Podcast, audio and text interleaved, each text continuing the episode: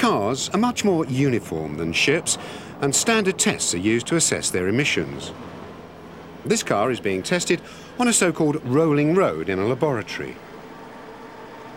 A driver follows a standard cycle on a computer, and a sample of the exhaust gas is collected in a bag. By analysing the sample, the total emissions over a cycle can be determined. This test lies somewhere between phases 1 and 2 of the Lloyd's Register study. Unlike phase 1, the car is taken through transient manoeuvres, but instantaneous emissions are not recorded. Instead, they're integrated across the entire cycle. Different cycles are used to simulate driving in urban and fast-moving traffic. In the six years or so since Lloyds began their work, a great deal has changed. Take the measurement of airborne particles, for example. We know that a high proportion of these come very largely from the back end of the cars and lorries that most of us are pleased to drive around in. And Birmingham has not only its own traffic to consider, but all the thousands of vehicles that use the M6 as well. A monitoring station, strategically placed to sample air coming off the motorway as it cuts through the heart of the city, records the results hour by hour. Most of the equipment inside is familiar, very much like the instruments we saw used by the Lloyds research team in the Netherlands, with one interesting difference.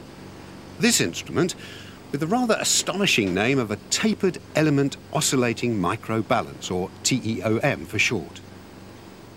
The measuring part of it literally vibrates.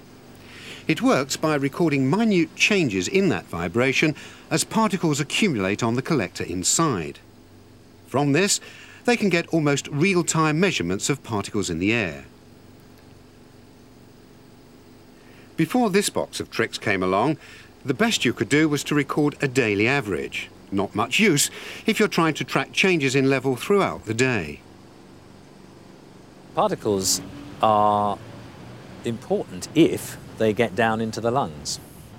To get down into the lungs, in general terms, they have to be less than 10 microns in diameter, and a micron is a millionth of a meter, so these are pretty small.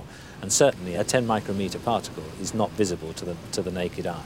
And probably we should be interested more in those particles less than one micron in diameter now, those that get right out to the peripheral airways, and it is there where they can cause their effect. One of the problems is that currently we're working almost blind.